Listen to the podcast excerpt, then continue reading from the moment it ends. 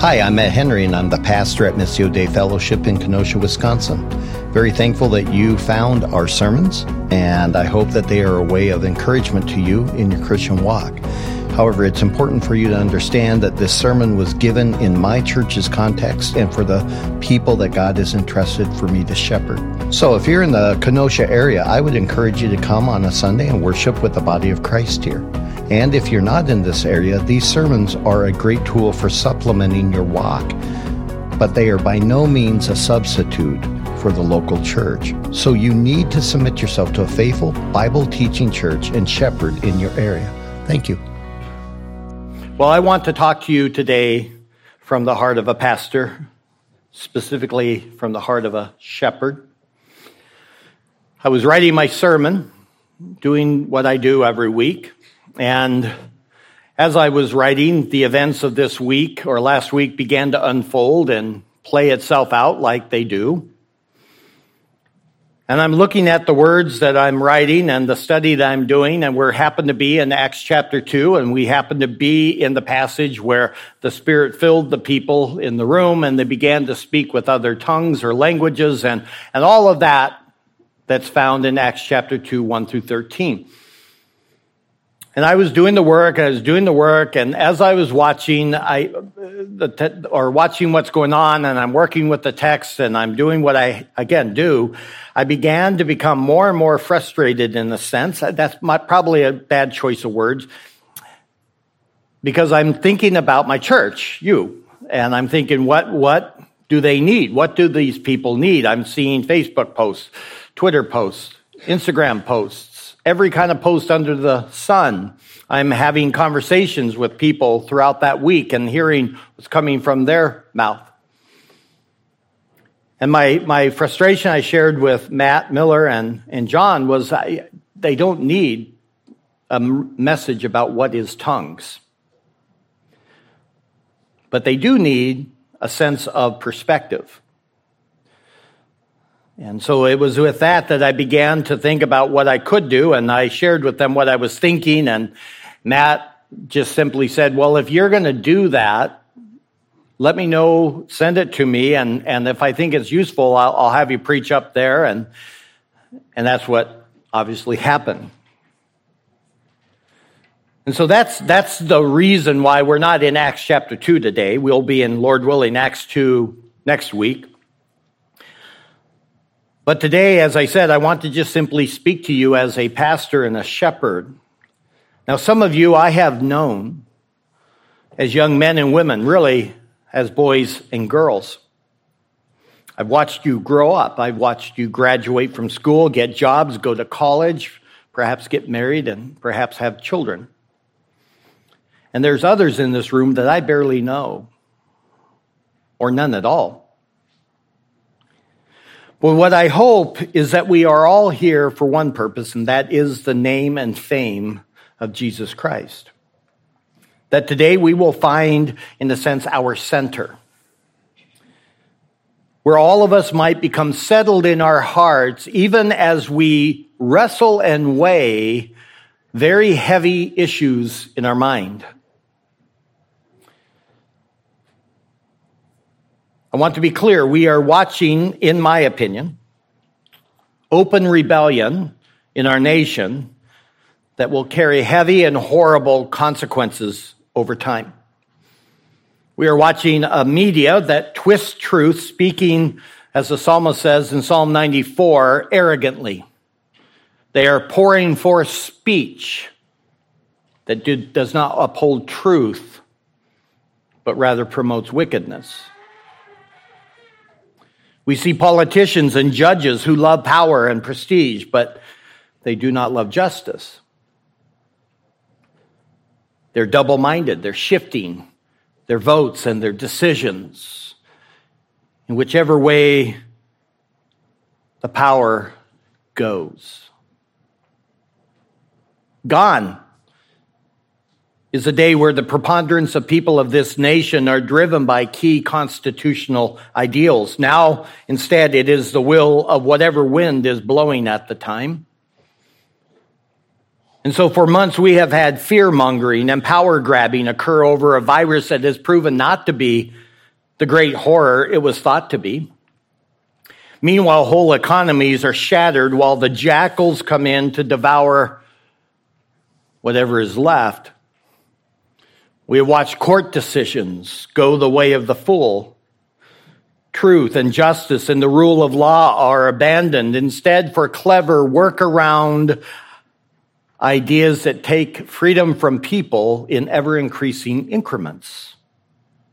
We are watching an entire movement that claims to be for racial justice. And as it comes into prominence, we discover that in fact it's got nothing to do with justice whatsoever. We watched an election that shows so much fraud, and yet time and time again, our representatives and our judges not only refuse to investigate the illegalities, but in many situations openly mocked those who called for them.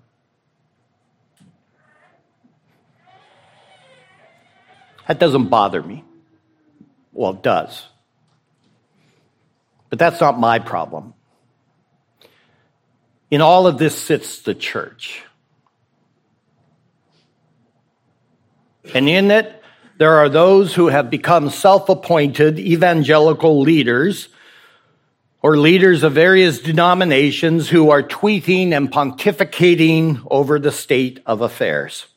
And make no mistake, this is true of every side. So, whatever side you think I'm railing on right now, it's not. It's your side. It's our side. It's every side. You go into a brief foray into the world of Twitter and you will reveal an ugly reality where leaders within the church are literally hurling invectives back and forth over their views and the events that are unfolding before us. It has gotten to the point that I deleted Twitter the other day because I found myself being drawn into it in a manner that is not proper for a slave of Christ.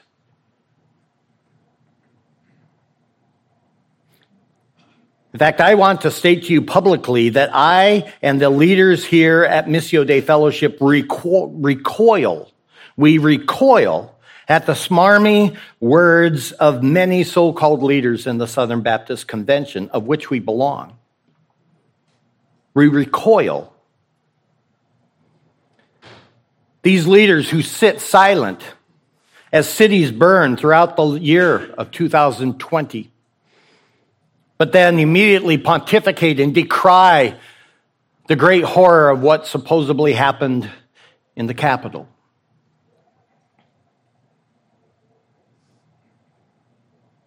I want you to know that they do not represent this church. And that in fact and in truth, they do not even have authority or influence in this church and that we categorically reject their methods and we reject their efforts. In fact, we actually re- represent one of the many churches in the Southern Baptist Convention pushing back against that.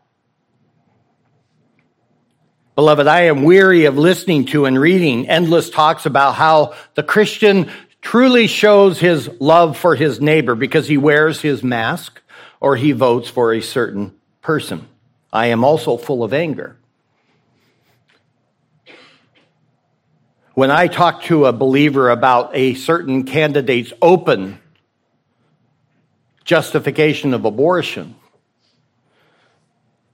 and those Christians listening smirk and chide me about how social justice is just as important, even though those who are promoting the social justice actively promote the extension of abortion.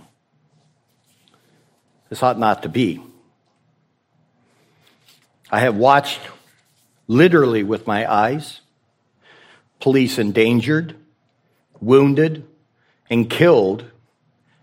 And all the while, many in the church just tisk it away as they speak of the evils of the police.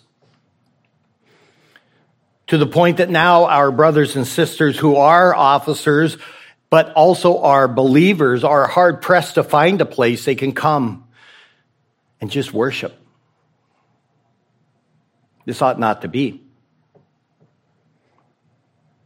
For months, I have heard leaders in churches preach patience and tolerance and safe places for those who are in open rebellion, that retreat and compromise are the words of the council. And somehow in this, I was to march at the same time and raise my fist and my voice. I was told by people that the riots were the voice of the unheard. And that the gospel commands us to lean in and listen. And now I see those same people telling us to combat the so called conspiracy theories that contributed to that mob violence in the Capitol. Beloved, I could go on and on and on, but I cannot and I will not. I say those things not to stir you up, but to try to get you to understand, first of all, where I'm at and what I see as a pastor and I'm not just speaking in some echo chamber or in some vacuum. I must not vent, though, and I must not vomit up my disgust with people on every side of this issue. And that's the part I'm afraid will be missed. On every side of this issue, and on every side of the problems and the threats that confront us. Because, first of all, I am a pastor I am a servant of Christ, and actually, the word for servant is a slave. I am a slave of Jesus Christ, and if you name Jesus Christ yourself, you too are his slave. And so I have to speak to you not first as American, not first as a man, not first as a conservative, but I must speak to you as a slave of my Lord. We have a great challenge that every Christian in America faces today. There are moments, frankly, that are watershed moments in our lives, moments in which everything changes as a result of something, where things are divided and never the same again. You may know what the Continental Divide is, you may not. I lived among the Rockies, which is the Continental Divide in America. And depending on where your raindrop falls, and it can literally fall one inch or another, it will inevitably end up in a different ocean. It's forced to. It has no choice. It lands on one side of the divide or another, and it must necessarily go that way. And I think that what we are going to find is that 2020 and 2021 are watershed moments in the United States, but also for the American church. Lines have been drawn, beloved. Don't miss this. Lines have been drawn that will not be easily erased. Matt and I are convinced that they won't be erased. And there are consequences coming that you and I can't even conceive right now. And so, as a pastor, then, and as a slave to Christ, what must I consider, or what must I call the people here to consider? Or to quote Francis Schaeffer, how should we then live? Well, I only have one thing I can never tell you, and that is open your Bibles. And so this time, open your Bibles, if you would, instead of Acts, to Romans chapter 10. Romans chapter 10.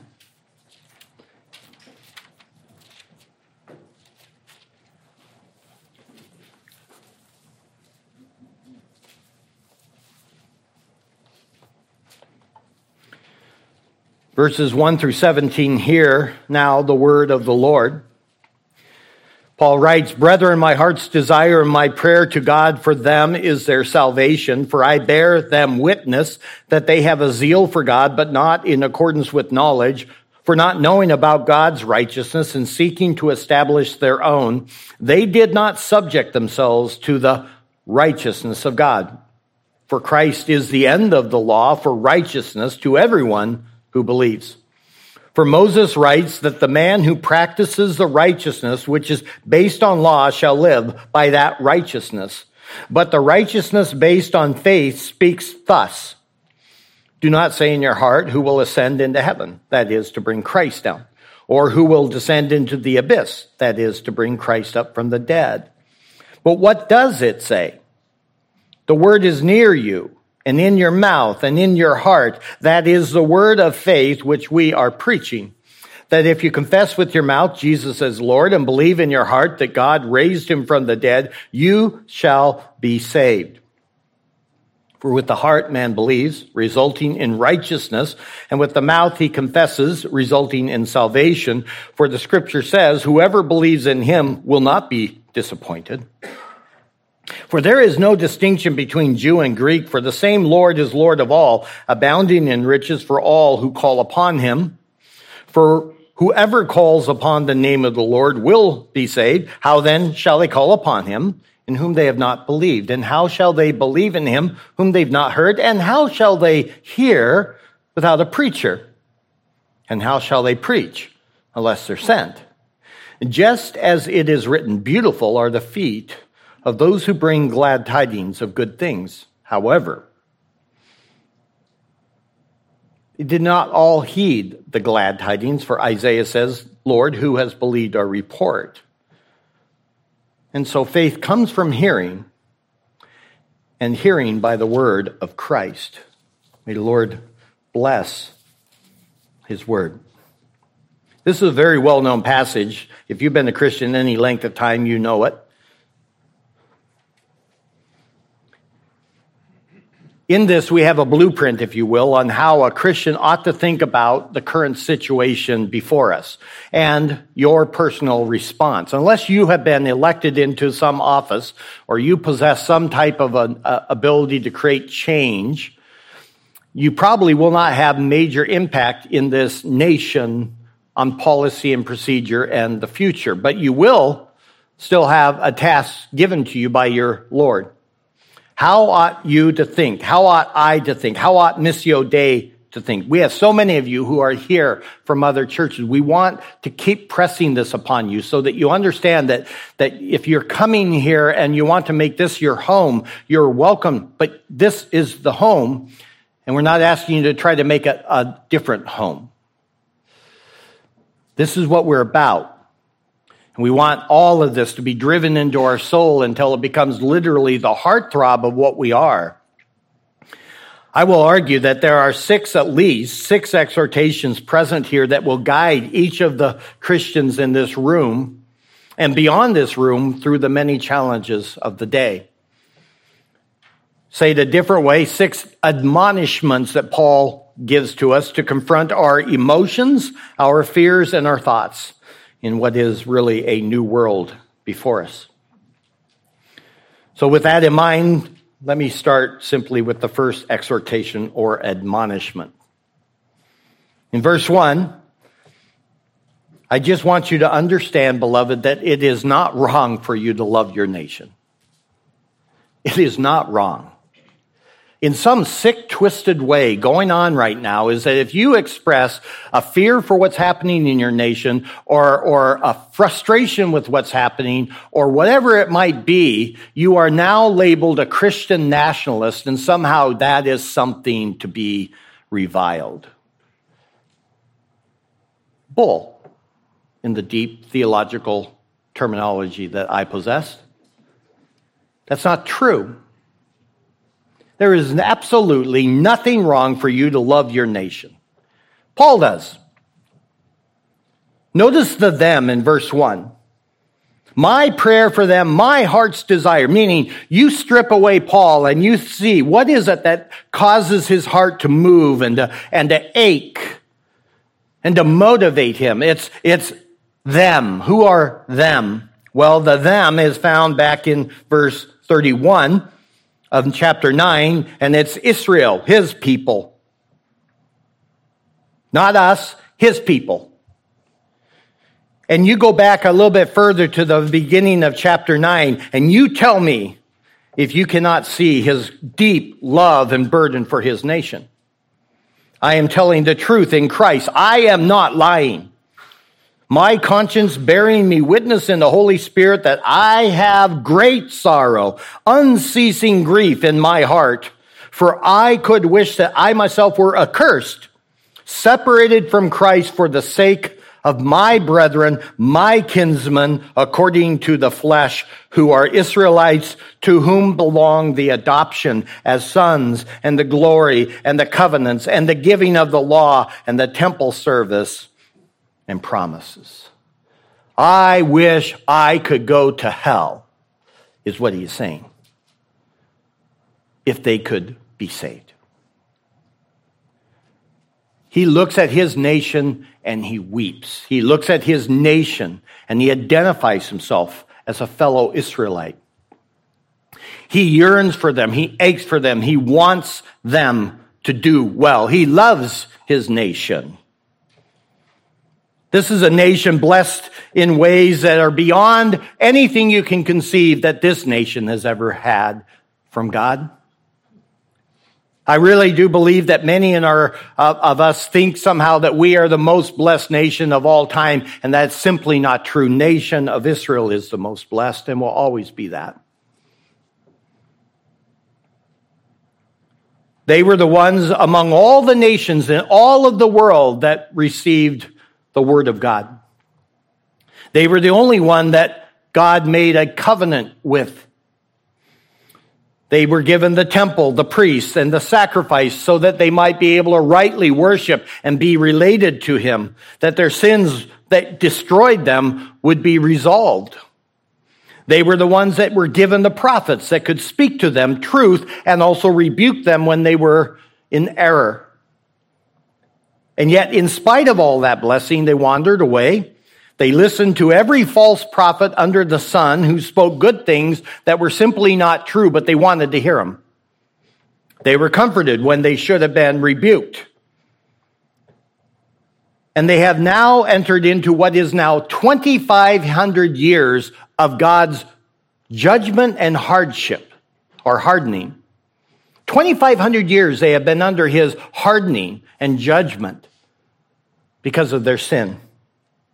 Wave after wave after wave of judgment as a nation has been on them. They have been conquered and reconquered and conquered again, scattered everywhere, which is actually the point of Acts 2 about the tongues. Everywhere they scattered.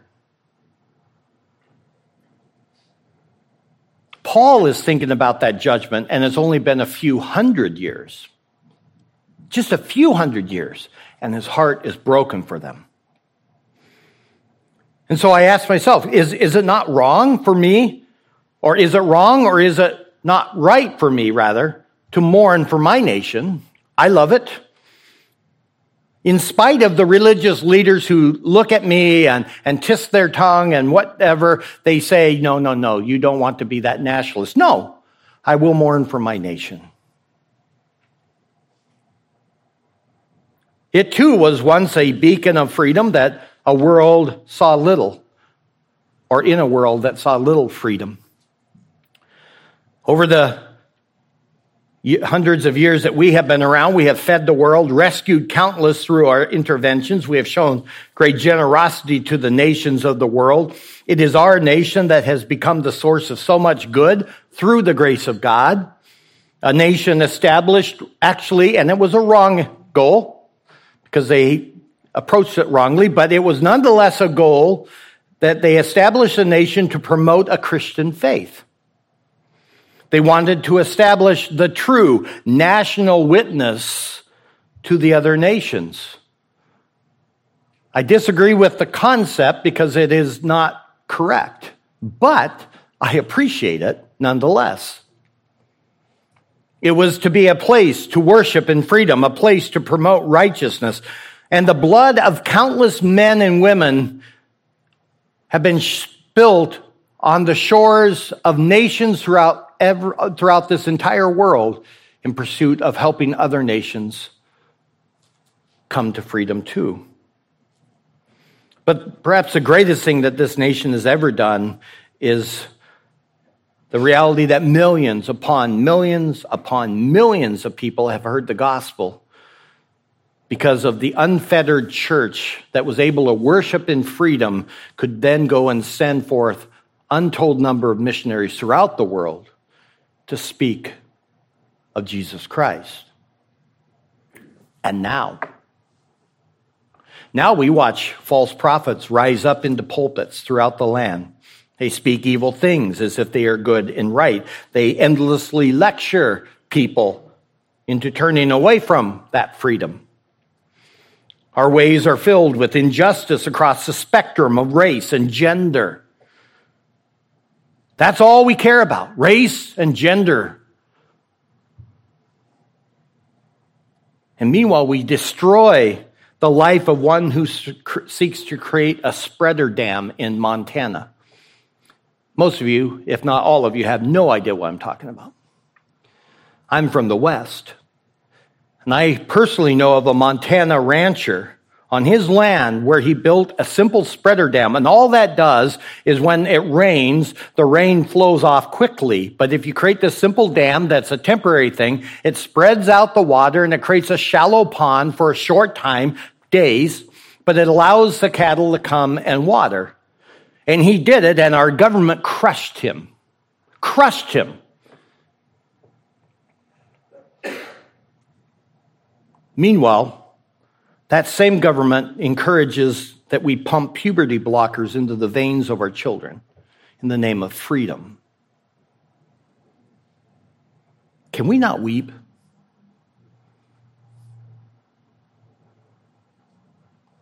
Should we not weep?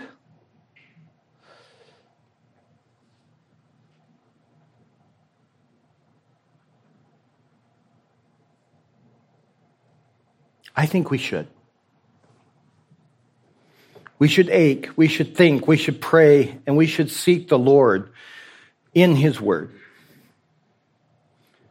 We live in a nation that has completely lost its way. But I want you to notice, beloved, look at back at verse 1. I want you to see something that we see the heartbeat of Paul for this sinning, evil, rebellious nation. What is it? Is it that they shake off the fetters of the Romans? Is that they regain their freedom as a nation? Is that they do this or that with their economy? What is it? What is his burden for that nation? Look at your Bibles. It is their salvation.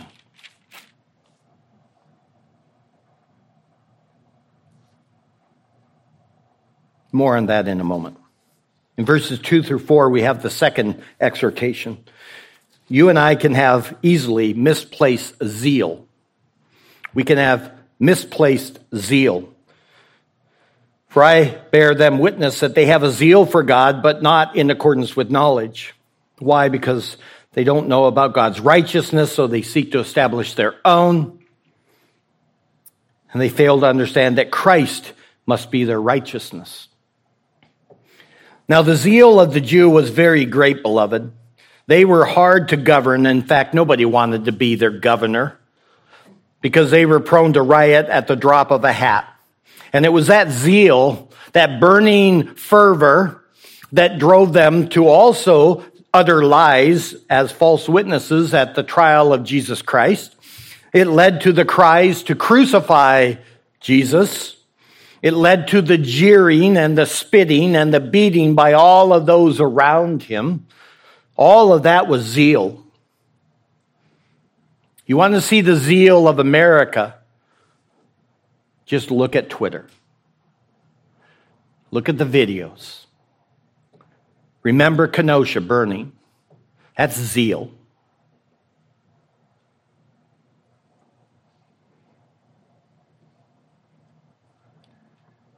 But the problem with Israel was it was without knowledge. Now, that word knowledge there, it's not just general knowledge. It's not just theoretical knowledge, the knowledge that you learn within a classroom setting. This is a strengthened form of the word to know, which speaks of that which is experienced and grasped and understood. It's the difference of, of reciting the facts of something and knowing them in their fullness.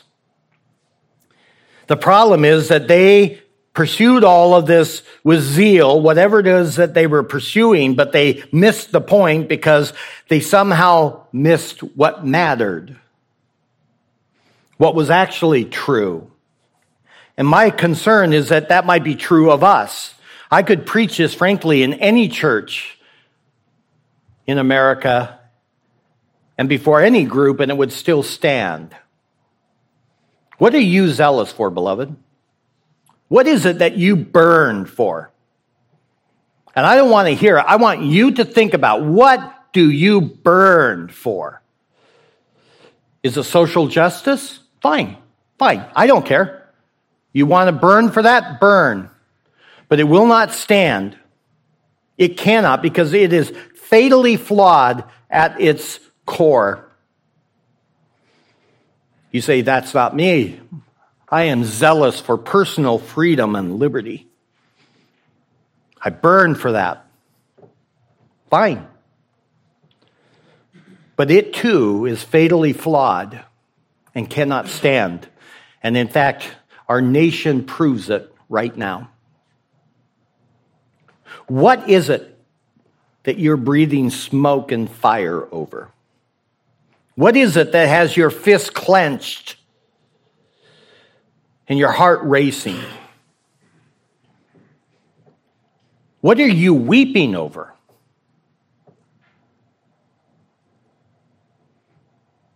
What dominates your dreams?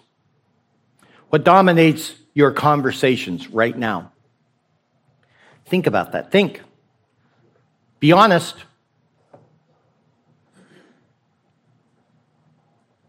What dominates you?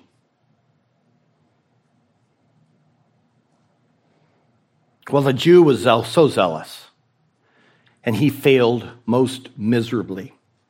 Verse 3 tells us that they would not submit to God. That was their real problem. They would not submit to God. They would not submit to his ways, his righteousness. Why? Because they didn't know it. They were ignorant of it, and yet they had ample opportunity to know it because they had prophets and they had priests. They had the word of God. They managed to hear that and, and watch that laid out before them time and time and time again, and yet somehow still they walked in ignorance. I have been a pastor long enough to not be marveled, to not, to not marvel over that. I am stunned at how simple the message is and yet how often it gets missed because it goes in our ears and then it makes a left or a right turn and it gets reconstructed into some American form rather than a biblical form of knowledge.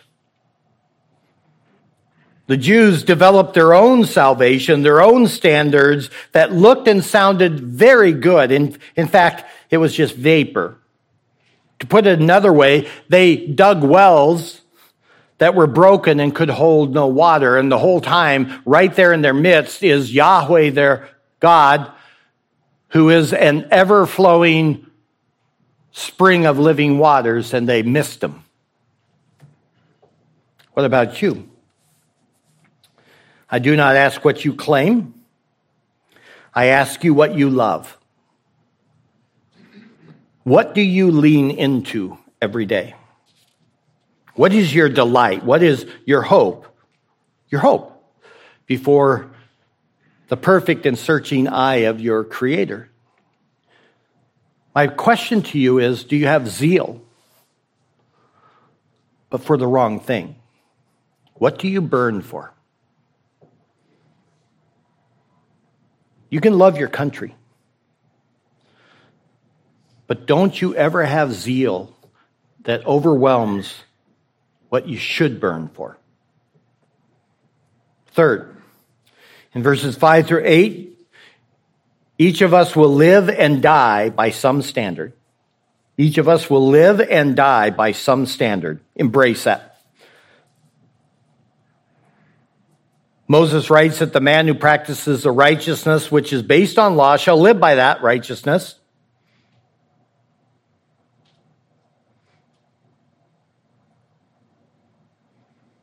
Unfortunately, if you choose to live by that law, he says to the Jew, you will die by that law.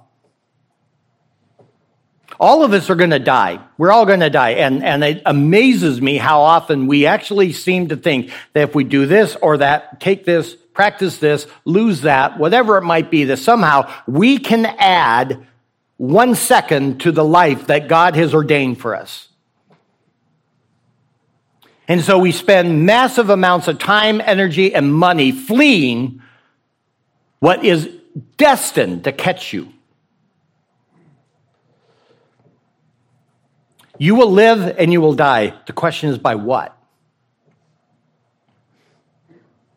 Now, there's things in that those verses that seem strange to your ears, perhaps about the ascending and descending. I'm not going to get into that because it's not central to the message nor to this sermon. I preached many, many sermons, seven years out of Romans. You can go to my uh, the sermon audio page and you can download and listen to your heart's content my my series through Romans 10. I think there's like 12 sermons there. And it'll explain all that. I want you to see that as an individual and as a nation, we all have a standard by which we live, or at least we hope to live. For the Jew, it was the law. That was their source of life rather than God. The law, however, was not a bad thing. The law was given to them, but they were to receive it and to obey it because first they loved and trusted in Yahweh, their God, the true God.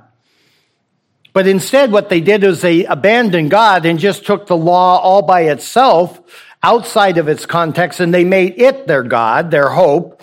And what it does is it therefore brings this eventual destruction because righteousness by doing good works must be done perfectly and they don't. And neither do you.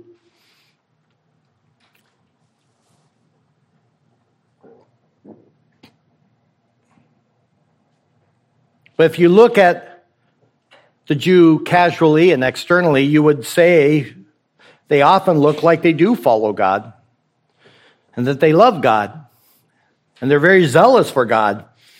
It's only when you look a little bit closer that you see that their hope is in their own ability to be good and righteous rather than to simply look to God alone. Well, the church in America and too many individuals in America have turned from the simplicity and clarity of Jesus Christ to other gods. It matters not which side of any aisle you're on. Let me, let me adjust that a little bit. It does if you let it run its course. But for the purposes of the sermon, understand it doesn't matter which side of any aisle you're on. What I want you to first ask is this where does your hope lie? That's all I'm asking you. Where does it lie? And before you quickly answer what it is, think. I'm serious. Think about this.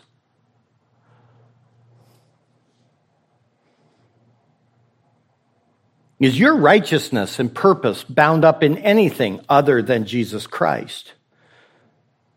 If your righteousness is bound up in anything other than Jesus Christ and Jesus Christ alone, then let me just be very honest with you. You are dead in your sins and under the wrath of God.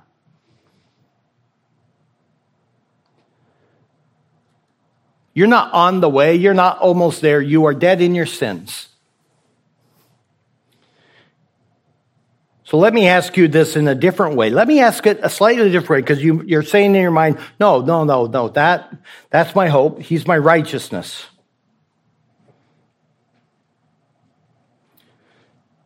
So let me ask in a different way. Are you as bold and confident in your declaration and public submission to Jesus Christ as you are with your political position and statements?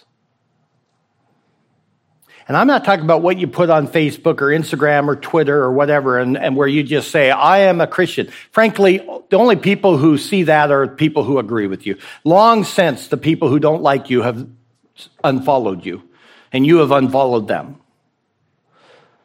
You're just talking to yourself. It's an echo chamber. I am saying in your real, honest life, not the social media world, in your life, are you as bold and confident about your proclamation and submission to Jesus Christ as you are with your political statements and positions? Which one actually has your hope? I, I, I, my heart breaks as I watch Biden supporters who claim Christ now talking about how things are now going to be good and right and hopeful, and now is the time for healing.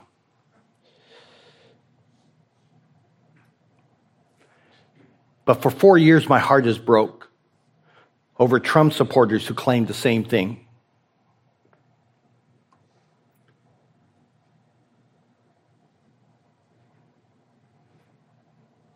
Who claim Christ, but say that he is the one, by their very words and deeds, they say that he is the one who gives them hope.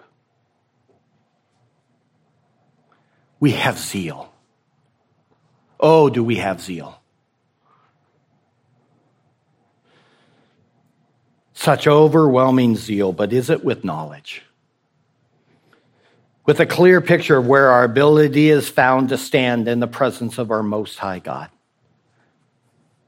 Too often we have created a false God with a false righteousness in which we pant after and we lose, in the process, the only source of salvation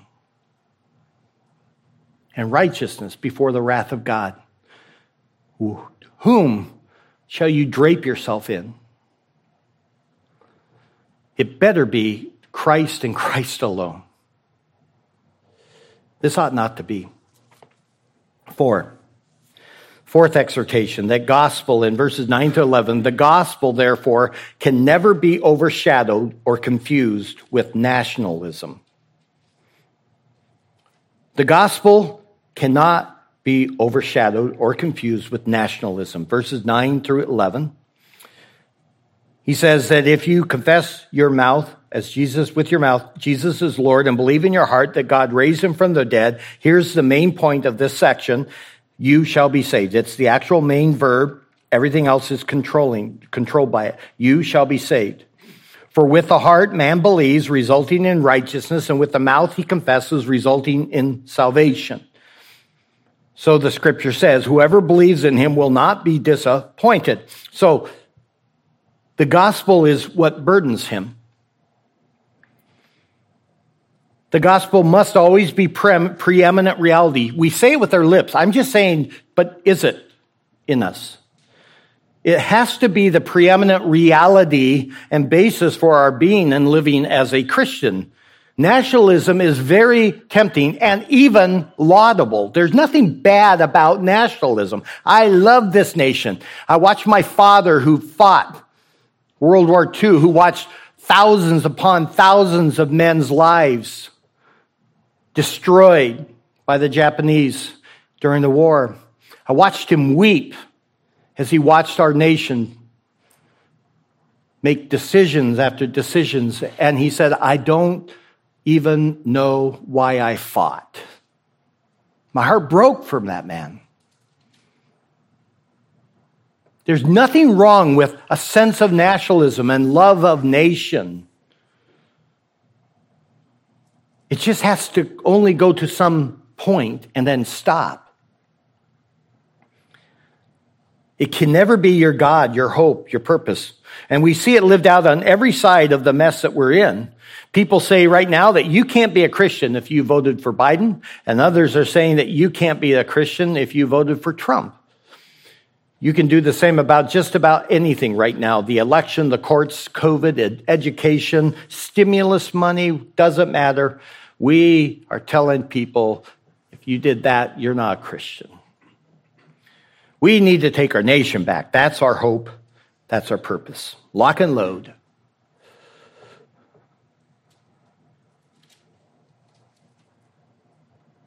I actually agree that there is going to be some hard decisions that some of us, if not all of us, will make.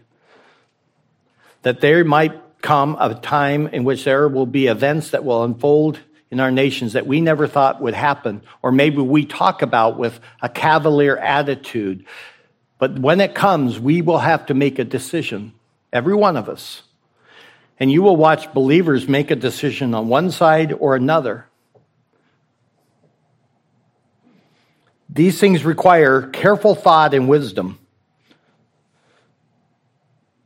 But the moment that those things and those decisions become more important than the gospel, you have become a fool. Paul yearns for his countrymen. He yearns, he's broken, but not that they shake off their foolish ways and get with it, not that they gain their freedom from the Romans. No, that they would find forgiveness and salvation in Jesus alone. That's the starting point and the only proper starting point. The main point of these verses is at the end of verse 9, as I said, you shall be saved. How is one saved? Well, Paul makes it very simple. So if you say, I want to be saved, I think, I'm not sure, I don't know what it means to be saved, let me just put it to you very simply now. He says two points. He says, first, you must confess with your mouth that Jesus is Lord. And he means that. Now, notice that right after all of this is the central promise and the point of the passage, and you shall be saved. So you have to confess Jesus as Lord. Now, what does that mean? Because you say, so I just say Jesus is Lord, and bam, I'm in? No, no, that's not what it means, though. It's more than just saying it out loud.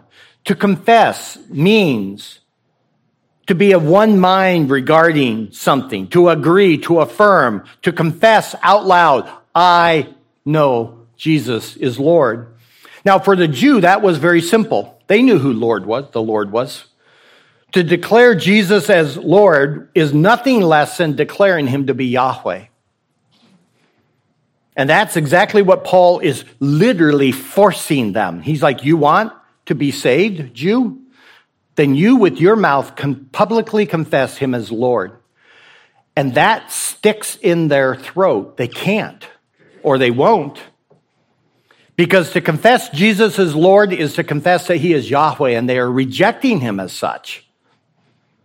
He does not shy away in the slightest from the doctrine of Christ's deity and that he is God in human flesh. You want to be saved, then you will declare with your mouth that Jesus is Yahweh, the same Yahweh who was with Moses at the burning bush, the same Yahweh who split the Red Sea, and the same Yahweh of Abraham, Isaac, and Jacob. Confess him. He is Yahweh. And then he looks at you and I because we're good old Gentiles, and he does the same.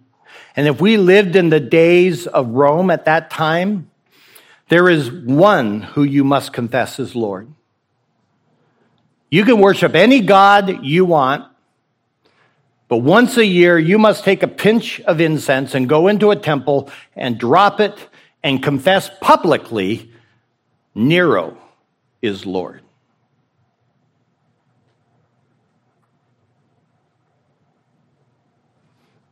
Paul says, no. Jesus is Lord. Just Jesus. Do you see how rebellious this is? But it's not the rebellion that you see today in our country. That's not what you are seeing with Paul. Paul is saying, yo, you need to rebel. Yes, you need to rebel. But you need to rebel against the forces of this darkness of this age. Confess Jesus as Lord. It is a heart and a mind that is utterly convinced that Jesus is God and that he is king and he is your king and you submit yourself to that. And then the second part of you shall be saved is that you must believe in the resurrection. But notice he says you must believe in your heart that God raised him from the dead. All that means is that it is a true, deep conviction that something is true. God did raise him from the dead. They all knew that Jesus had been crucified, but they also had to be convinced in their heart that he had been raised by his Father in heaven. Beloved, I can tell it to you this simply. If you are capable right now of confessing that Jesus is Lord and that God raised him from the dead, you shall be saved. It's that simple. It has nothing to do with your mask mandate. It has nothing to do with your vote. It has nothing to do with anything else you might attach to it. That's simple. What is salvation then? What are we seeking to be saved from? Liberalism? Communism? Socialism? Racism? Conservatism? What? What is it that is in your mind that you need salvation from? Or is it being saved from the greatest enemy of all, you? Your sin.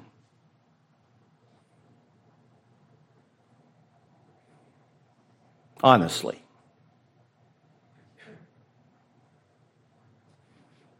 The mission of God is what Missio Dei means. Why do we have to have such a weird name, Pastor? Because it means something.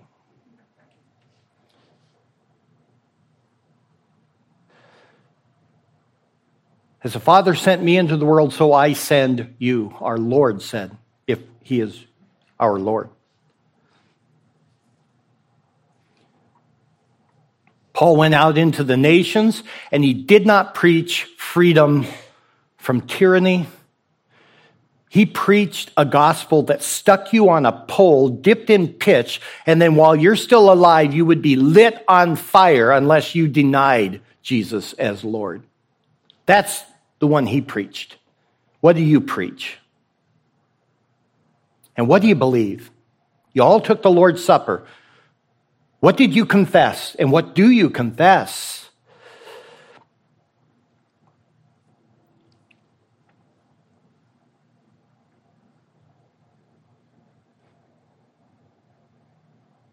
What do you labor over? What do you ache for? What do you press forward with? Do you want people converted to your viewpoint in politics? Or do you want to see sinners saved? by Jesus Christ. Beloved, we can love our nation, but we can never put nationalism over Jesus Christ, ever. It ought not to be. Five. In verse 12, the only thing that breaks down true national and political walls will be the gospel. For there is no distinction between Jew and Greek, for the same Lord is Lord of all, abounding in riches for all who call upon him. The simple point but it's often missed that what really separates many is that they can't figure out what the gospel is and what the gospel affects or e- what are the gospel effects. They are different, but we often make them the same. The gospel is that in Jesus Christ's substitutionary death in our place and his resurrection, that our enemies, sin, Satan, and death, we talk about this constantly, are destroyed. We find forgiveness then in and through Jesus and only Jesus. There's the gospel in its essence. The result of that is that there are natural effects that should follow. But that's not the gospel. A life that's different now, because we have now put on the lordship of Christ in our life, and we begin to follow him. That's the effects of the gospel. But the gospel, what saves you, are not those things, but Jesus. But we can end up believing the gospel and then get the gospel and these effects mixed up and they become one and the same, and we shouldn't. As you gather in the name of Christ, you gather in the name of Christ and only the name of Christ. And when you do that, things begin to change. And that was the great battle in the New Testament. In fact, most people don't know that the book of Romans was written because Paul had to resolve problems between Jew and Gentile. Real problems were going on. And they were far stronger problems than what you think of in liberal conservative worlds. But he had to get them to both understand that there comes down a point, it's Christ. He is the issue. When your conversations and your goals and your purposes become driven by the gospel, then things begin to change on both sides. What's driving me crazy is that now, think gospel coalition that now everything is a gospel issue. I just want to explode. It's like, no, it's not. And strangely enough, in that circle, it all leans a certain direction, doesn't it? But you go into another circle, and it's not that hard to find those circles, and they're leaning in another direction, and they're confusing it. First, let's become one in Christ and let's grasp that gospel and then let's go to the word and begin to live that out. The Jew and the Gentile were literally polar opposites, but in Christ they came together. And so enemies become reconciled and the walls begin to crumble. You want to see unity, then make it unity in Jesus. You want a nation at peace, and preach the gospel until God works in our nation, not through some political leader, but through the shame and the weakness of the cross. And then finally, in verses 14 to 17, only the gospel goes out when you speak. The go- I didn't say that right. The gospel only goes out when you speak. Let me say that one more time. The gospel only goes out when you speak. He says, How shall we? How, sh- how then shall they call upon him in whom they have not believed? How shall they believe in him whom they have not heard? How shall they hear without a preacher? And how shall they preach unless they're sent? And he goes on.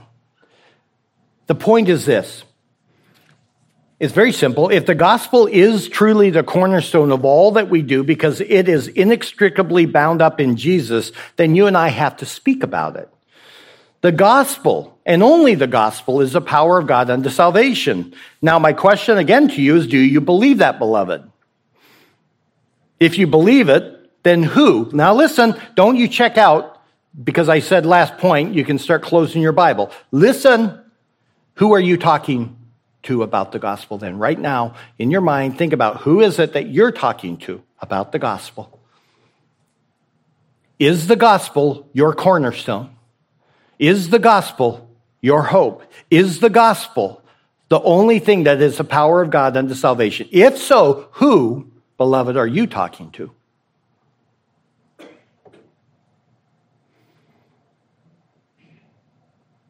When is your mouth speaking of Jesus and his death and his resurrection? Where is your time and energy bound up in? Think about it. Put it before God. You don't have to speak to me. You before God. Where is your time and energy poured into? What is your burden?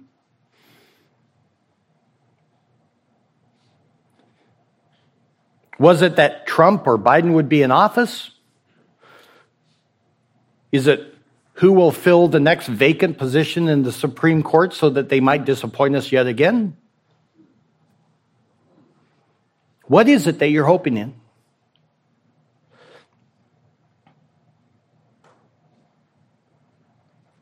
How many of you are even remotely burdened that both Trump and Biden are running hellbound for a Christless eternity?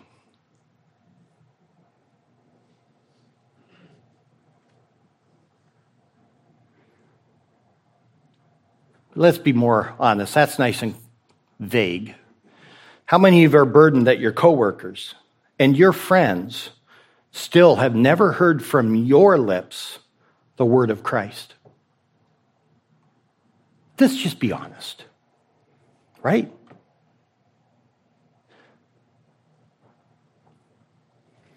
Now, they know all your thoughts on politics. Lord knows they know that.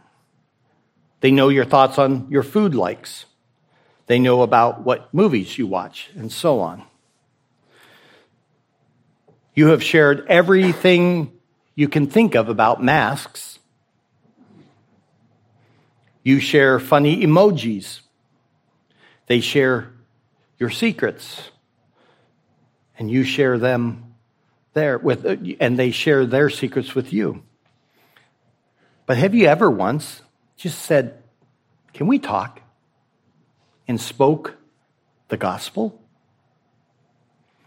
Have you ever once just asked if they might speak with you sometime after work? And there that you begin the process of offering the gospel? Kindly, gently, but also with the urgency that it's the only thing that matters? Do you believe that the gospel is the power of God unto salvation? If you're saying yes, but you're not speaking the gospel, something is broken. It's that simple. You say, Well, I don't possess the skill. Grayson just taught his community group on how to share the gospel. They were given that responsibility. The question is how many of you in that community group are actively now applying that? Not passively applying it, actively. You say, Well, I don't possess the skill. I, am not really that gifted with words. You say, Well, I, I just need to learn more first. I tell you that you are deceived and you're lying to yourself. How's that? As a pastor. I need better information. I need to know how to give it better. No, you don't. Beloved, listen to me, please. If you know, if you believed the gospel and you are saved, then you know the gospel. And if you say, I don't know the gospel well enough to share it, then you're not saved. You're not a Christian. It is impossible for you to be a Christian and somehow just not quite grasp the gospel. Something's broken somewhere.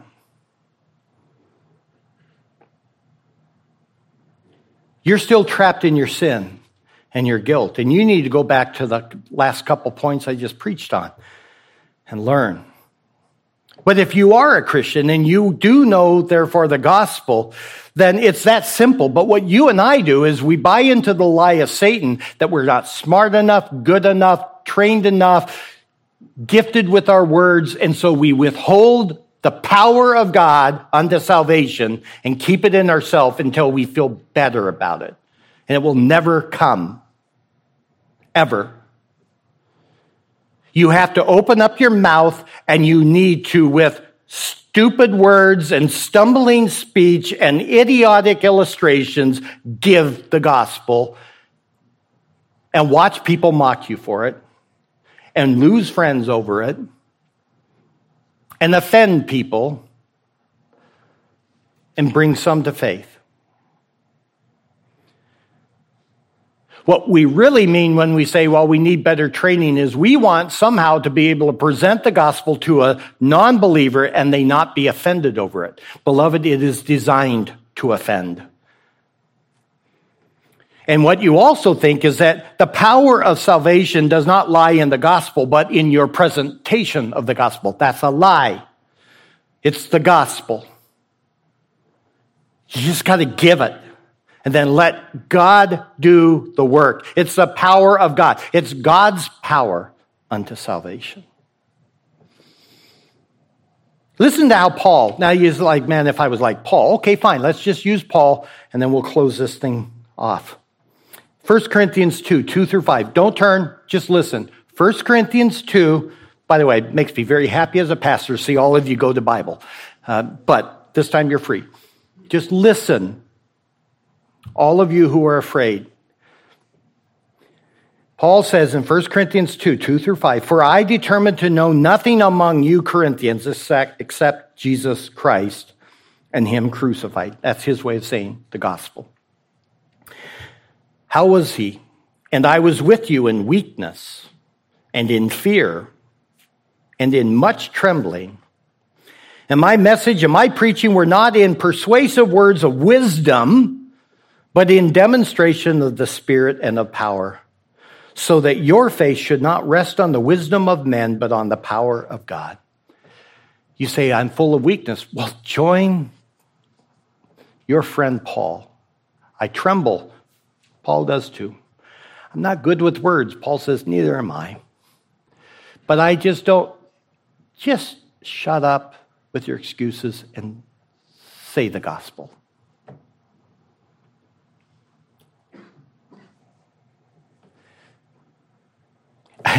I remember early in my ministry, a guy was giving his testimony. I had the pleasure of leading him to Christ. And his testimony never uttered my name. And I was getting ready to baptize him. And the whole time as he's giving his testimony, I'm like, dude, I, I'm the guy that brought that to you. I say that to my shame. What do I care? And what do you care? Paul doesn't. He only wants one thing that their faith and their hope rests upon the power of God of salvation in the gospel. That's it. And if you become a fool in the process of doing that, so be it. Beloved, this nation has no hope when the church has forgotten its purpose. And I, I, I, say this, I don't know how to say it. I hope it doesn't come across wrong. I don't care what any other church does, but Missio Dei cannot lose that purpose. The purpose to call sinners to come to Jesus and only Jesus for the forgiveness of sin. So let me say just a couple of things and we'll close. In 1798, 1798, John Adams wrote this to his officers, and it applies to us today. In this letter, he wrote in part Because we have no government armed with power, capable of contending with human passions, unbridled by, unbridled by morality and religion, avarice, ambition, and revenge or gallantry would break the strongest cords of our Constitution as a whale goes through a net. Our Constitution was made only for a moral and religious people. It is wholly inadequate to the government of any other. He was almost right. Our Constitution is not for moral and religious people. It is made for those who see Jesus as Lord and as their only hope of forgiveness and life. And that, beloved, is what's wrong with the nation. So, whatever your words are and whatever your fingers are typing, pull them back. Reorient yourself back to the gospel and make certain that that is your preeminent focus. Let's pray. So, Holy Father, as we now let these words settle into our mind, every one of us must make decisions. And I pray for grace grace upon every one of these people. I pray for the, those here who don't know you that perhaps for the first time they heard that they might be saved, that they might, with their heart, believe, their mouth confess.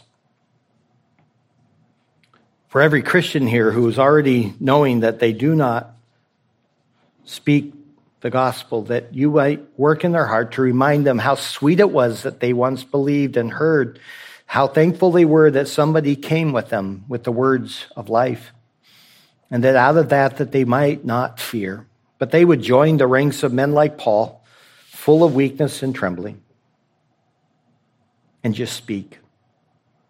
For all of this father that we would be known not for who we love within this world or our nation but that ultimately what we are known for is the cross of jesus christ and only the cross of christ. So temper our national spirit don't let it go away because we love our nation, but let it be burdened the right way. Bless us, Father, for we are sinners, saved by a great Savior, your Son, Jesus Christ. We ask in your Son's name. Amen.